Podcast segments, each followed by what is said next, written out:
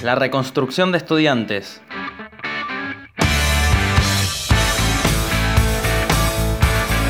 El Celeste se quedó en las puertas de la gloria tras caer dos veces por penales por el ascenso a la liga profesional. Luego de una semana muy movida en Avenida España, comenzó el proceso para encarar una nueva temporada.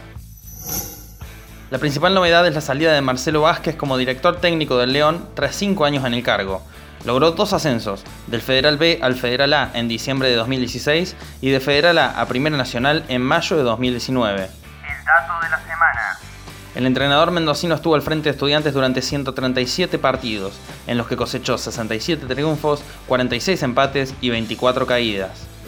Bien, con, con mucha tranquilidad, creo que dimos todo en la institución y bueno, y al dar todo hablar todo, creo que uno se queda con esa satisfacción. Además, eh, sabemos que no pudimos lograr el objetivo, que, bueno, que teníamos algo eh, que, era, que era lograr el ascenso, pero bueno, dimos todo.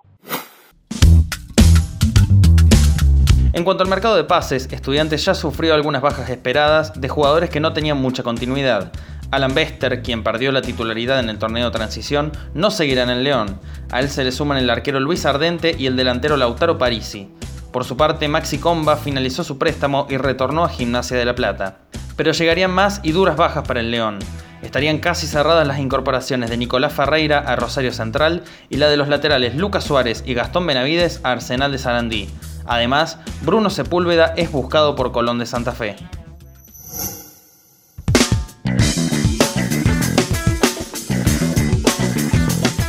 Cuanto a las incorporaciones, Patricio Monti, jugador libre de Gimnasia de la Plata, sería el primer refuerzo.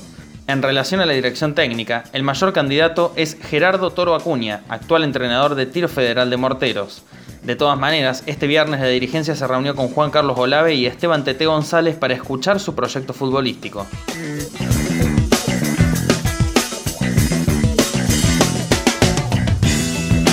Terminó un camino para estudiantes, pero empieza otro, el de la renovación. El Celeste vuelve la semana que viene a los entrenamientos en vistas a la reanudación de Primera Nacional pactada para el 5 de marzo.